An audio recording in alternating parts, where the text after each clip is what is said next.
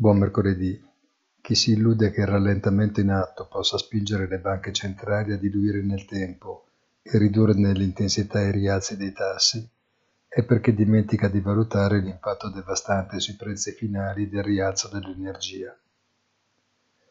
Una nuova riedizione di austerity stile anni 70 si riaffaccia all'orizzonte e la reintroduzione di prezzi amministrati attraverso improbabili accordi comuni o riduzioni strutturali del carico fiscale sembrano ipotesi velleitarie.